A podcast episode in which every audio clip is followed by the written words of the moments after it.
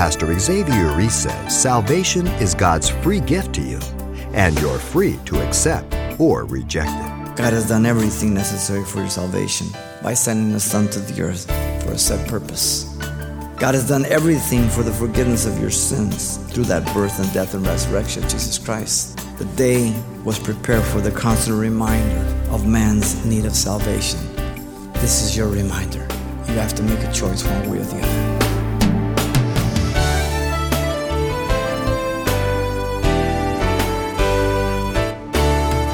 Welcome to Simple Truths, the daily half hour study of God's Word with Xavier Reese, Senior Pastor of Calvary Chapel of Pasadena, California. Most of us have a fond memory of the best Christmas gift they've ever been given. And whether it was something you asked for or not, it surely was received from a dear loved one. The simple truth is that God loved the world so much that He gave His only Son, humbly born in a stable and laid in a manger, sent to save His people from their sins. But coming up, Pastor Xavier explains that receiving God's greatest gift of salvation has always been a choice he leaves up to us. Let's listen. The birth of Jesus Christ was the greatest day in the history of mankind. For by it, the world was given the provisions for salvation by choice. God does not force you to go to heaven, He gives you an invitation to go to heaven. Whether Jesus was born in December or not is irrelevant. Most likely he wasn't.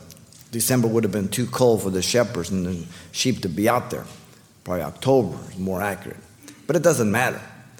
You know, if you lose your birth certificate, doesn't mean you haven't been born. Your birth certificate is irrelevant. Our American history gives testimony to the belief and celebration of the birth of Jesus Christ. And it's a great celebration. Even in the midst of the commercialism of Santa Claus and everything, it never eclipsed Christ. He stands out. His message is very clear, very distinct by his faithful servants. It will never be silenced, ever.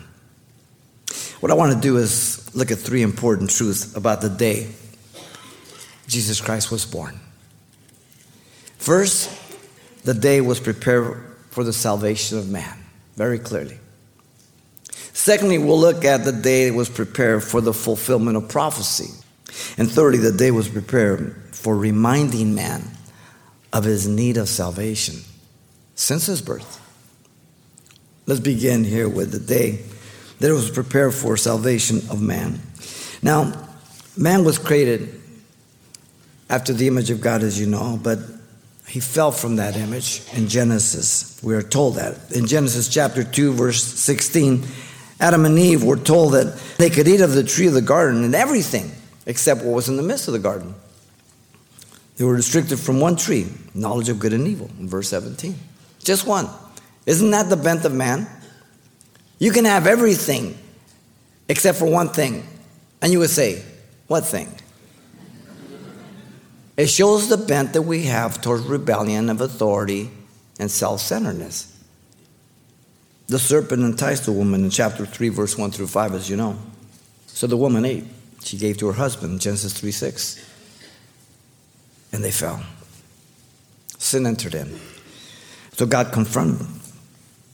The woman confessed. The serpent beguiled me, deceived me. I did eat. Adam tried to justify himself as a woman you gave me.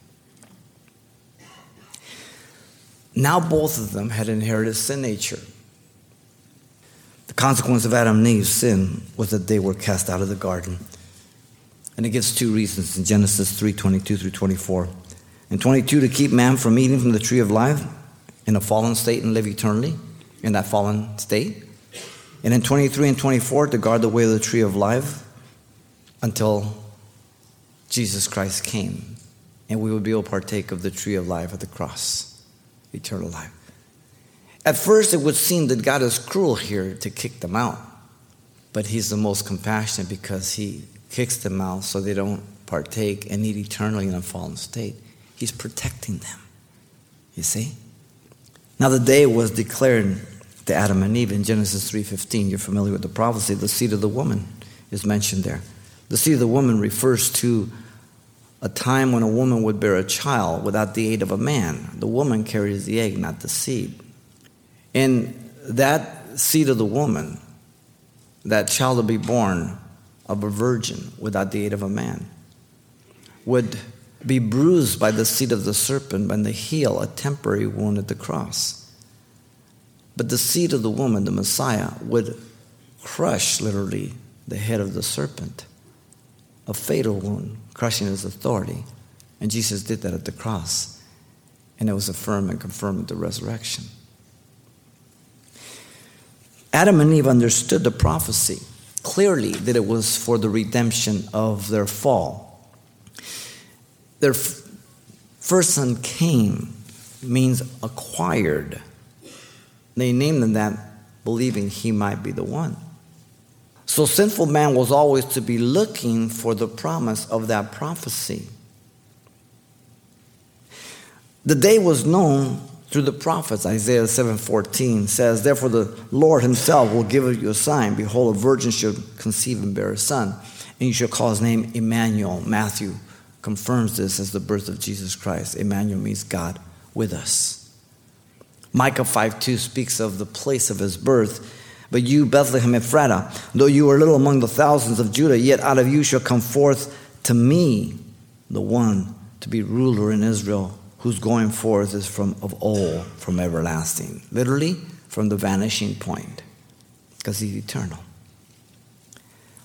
Paul the Apostle told the Galatians, Galatians 4 4, when the fullness of time had come, God sent forth the Son made of a woman under the law, right on time. The perfect time when Rome would be the world, be a time of peace. Roads could be traveled, one language, Greek and the gospel spread throughout the known world. John tells us that at a certain point in time, God took a human body and fulfilled the prophecies that he had declared. John 1 1 and 114 says, In the beginning was the Word, the Word was with God, and God was the Word, or the Word was God, literally. And verse 14 says, And we beheld his glory as the only begotten of the Father, full of grace and truth. The Word became flesh. God became man, the last Adam without sin to redeem mankind. And so it is very clear that God fulfilled his promise, all the prophecies regarding his son, the greatest day for mankind. You see, the Bible you possess is not just a book, it is God's revelation of himself. He knows the end from the beginning. It's inerrant, it's infallible. It's God's love letter to a sinful world. We have more manuscript evidence than any 10 pieces of classical literature. Those of you who are in university will know this. A.T. Robertson, New Testament Greek scholar, declared the following We have 8,000 manuscripts of Latin Vulgates, 1,000 earlier versions, 4,000 Greek manuscripts, 13,000 portions. Most, if not all, of the New Testament can be reproduced from the early church writers apart from these manuscripts. Warfield and Philip Schaff, or Scoll, both declare that the word has been transmitted to us virtually next to no variations. Each misspelled word, you must understand some of your footnotes in your Bibles because uh, Christians aren't honest either today. When your footnotes say to the right of your Bible, it says, This is not found in the best of manuscripts. They're talking about the Sinaiticus and Vaticanus, which they believe are the best, which they are not. But they're only talking about two Alexandrian texts. At the most, they may consider one other one, three. So they should say, this is not found in two that are believed to be the most recent. But they all should accompany that footnote and say, but this is found in 5,000 other ones. Okay? And on your footnote on the side, it might say, uh, this, this text has 3,000 errors. Well, they're talking about that if there's 3,000 manuscripts, this particular text is found in every one of them. It's one mistake found 3,000 times because there's 3,000 texts.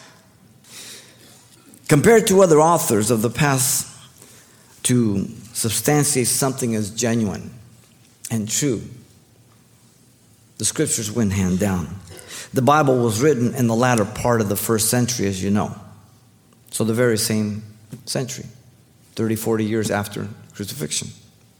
The seven plays of Sophocles are accounted as authentic texts in every university. Yet the manuscripts are 1400 years after his death. Seven compared to 5,000. Next generation compared to 1400 years. They're never doubted. History of Thucydides, 460 to 400 BC, is known by eight manuscripts, the earliest, 900 AD. History of Herodotus, 488 to 428 BC. No one doubts them. Yet, the earliest manuscripts we have are 1300 years later. Seven manuscripts, eight manuscripts. Amazing. There is no comparison to the Bible. The evidence that's given regarding Jesus Christ as being God, the Savior of the world, it cannot be denied. But a person has a right to reject it and disbelieve it. And God honors your choice. Breaks his heart, but he won't force you to go to heaven. Your, your choice to go to hell is your own. And though it breaks God's heart, He won't stop you against your will. Numbers 23 19 says, God is not a man that he should lie, nor the Son of Man that he should repent. Has he said, and will he not do it? Or has he spoken? Will he not make it good? There are two rhetorical questions with the obvious answer yes, he can't lie, and yes, he will fulfill it. The day was prepared for the clear fulfillment of prophecy. The angels rejoiced, as we'll see. The third important truth is the day was prepared for reminding man of the need of salvation from that point on. The message has never changed. Religions change. You might have come out of a religion. I came out of Catholicism. Catholicism has always changed in the different edicts. You know, when I was a kid, you couldn't eat meat on Friday. Now you can. Well, what, what, what happened? Um, I mean, religions always change. The Bible has never changed. It's true and consistent. It's, mark, it's a mark of truth. God was the initiator in revealing to Adam his sin that he was lost. Where are you? There's a faithful father, a faithful parent, confronting his child out of love. He sought to cover his outwardness, but his sin was inward. And so man tries to cover by deeds and by different things, and he says, I'm okay. God says, You're really not okay. And he, and, he, and he pursues me all my life until I give my last breath. Because God's not willing that any should perish. He attempted to justify himself due to his fear of being naked. See, something had changed. And you and I begin with a conscience, but then we start messing up, we start growing up, and something has changed. He sought to blame his wife for his sin. Welcome to humanity. if you have at least two kids, you see that every day. God was the initiator in revealing to Noah the sin of the world in Genesis 6. He proclaimed the judgment to come despite of the unbelief because it had never rained. So because it had never rained and God said it was going to rain, it was going to flood the whole world, so that, that dismissed the, the validity of the message. Judgment was still coming and it came. Now he gave 100 years for repentance in spite of the unbelief. Only eight got in the boat. Now, Jesus said it'll be like the days of Noah before his return. The way to heaven, ladies and gentlemen, is not crowded. If you're bumping elbows, I've told you before, on the way to heaven, you're on the wrong road. There's hardly anybody on the road to heaven. It's not crowded at all. You may call yourself a Christian, but the evidence you're a Christian is that you align yourself with the Word of God. Not your culture, not your religion, not your opinion but the Word of God. Even as if I drop a plumb line, the plumb line will tell me if the wall's crooked or it's straight. The plumb line's never crooked, it's the wall is crooked. I can say, well, that plumb line is just, it must be defective. Let me go get another one. He made one way of salvation, that ark. God was the initiator in revealing the sin of Sodom and Gomorrah to Abraham in Genesis 18. He's called a friend of God. The warning was given, it wasn't believed. Angels carried Lot out and his wife and his daughters. His wife turns back, turns to pillar salt.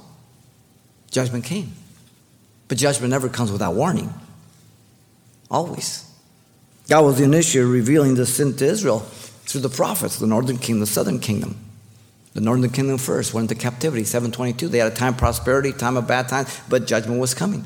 The southern kingdom didn't learn from the northern kingdom. They went into captivity, 606, 596, 586.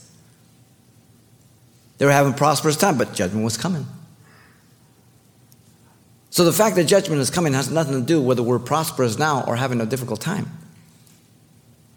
Judgment is coming.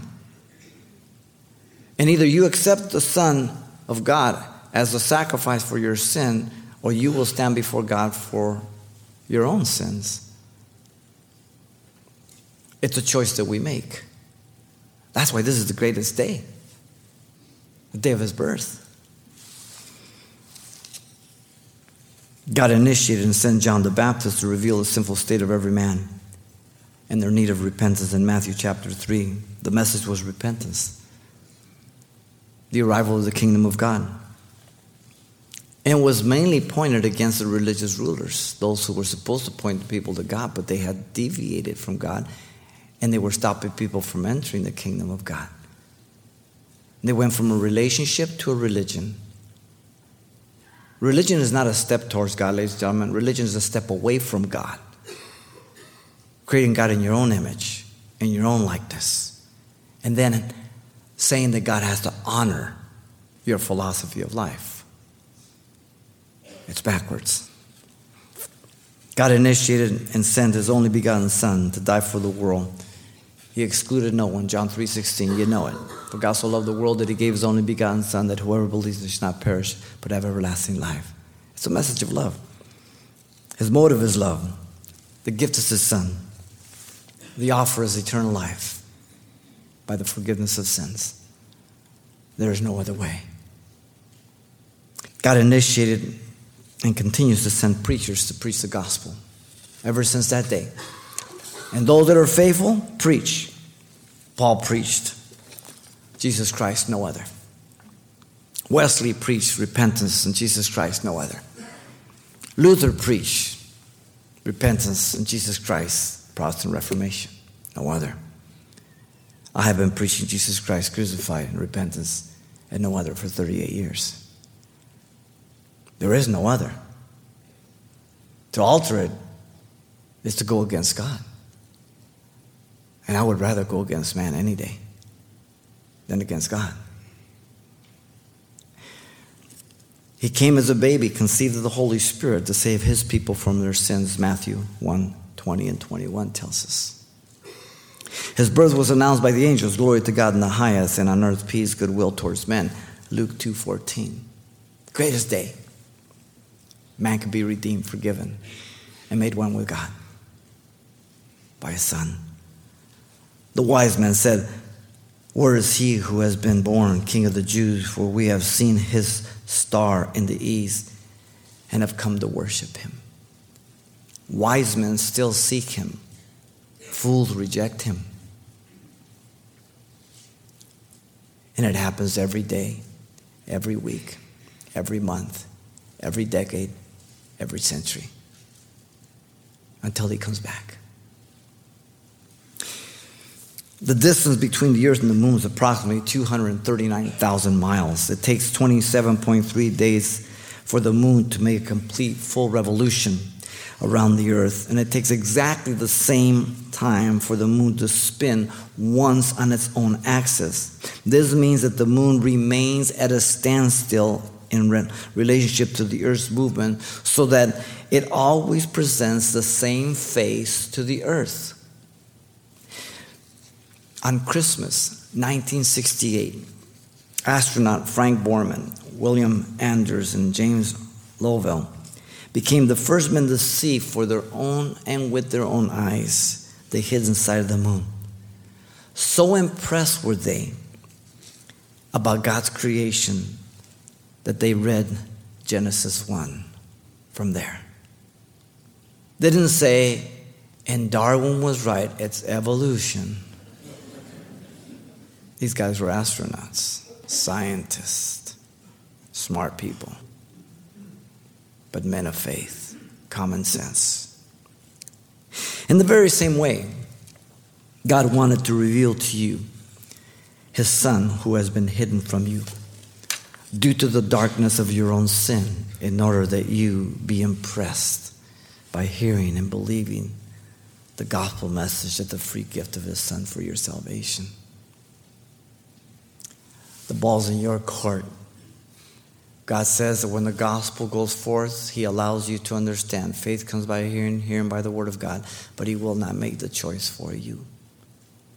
If you don't know Jesus Christ, you know exactly who Jesus is through these words. You have God's word on it. Now you're responsible for the gospel. He is God who became man, died for your sins. And if you believe that you're in rebellion against God and sinful, you can call upon Him and be saved. God has done everything necessary for your salvation by sending His Son to the earth.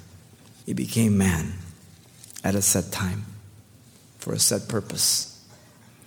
God has done everything for the forgiveness of your sins through that birth and death and resurrection of Jesus Christ. The cross judged your sin. The resurrection confirm your forgiveness if you will agree with God. The affirmation is unmistakable. Now, God, having done everything for your salvation, is waiting for you to respond to the message of the good news of Jesus Christ. Will you tell God, I'm good enough? Or will you agree with God that you're good for nothing? Those are the only two answers that really are viable. The one will put you in favor with God casting yourself upon Him, His grace and His mercy, and He will forgive you and make a new creature of you. The other will honor your choice and hold you responsible for your own sinful life when you die. But make no mistake, the choice is yours. God has never sent one person to hell, but He offers heaven to everybody. And so, our prayer is that you might open your heart the day was prepared for the constant reminder of man's need of salvation. This is your reminder. Maybe it's the first time. Maybe it's the second time. Maybe it's the third time. Maybe it's the last time. I don't know. But here you are. You have to make a choice one way or the other. And no choice is a choice in itself. You've chosen not to choose. Either way, we're busted can't get away from it.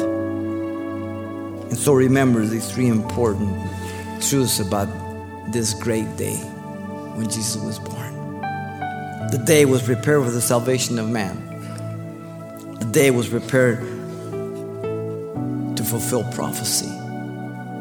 And the day was prepared to constantly remind man of his need for salvation. This day is yours. What will you choose?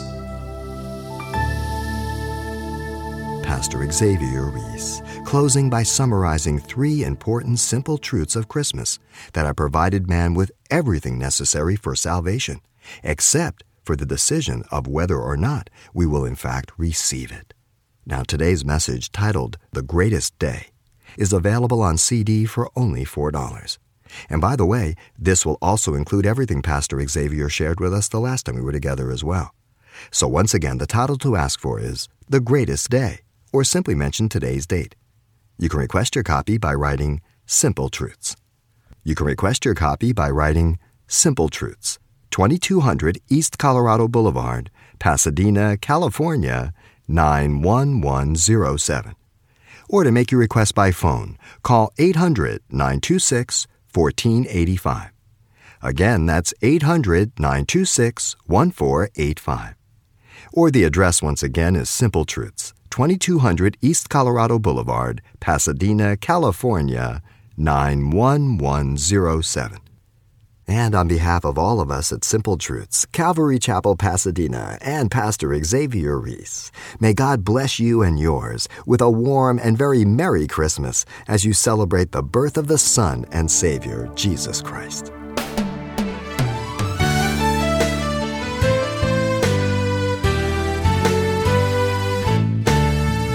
Simple Truths with Pastor Xavier Reese, a daily half hour broadcast, is a radio ministry of Calvary Chapel of Pasadena, California. www.calvarychapelpasadena.com.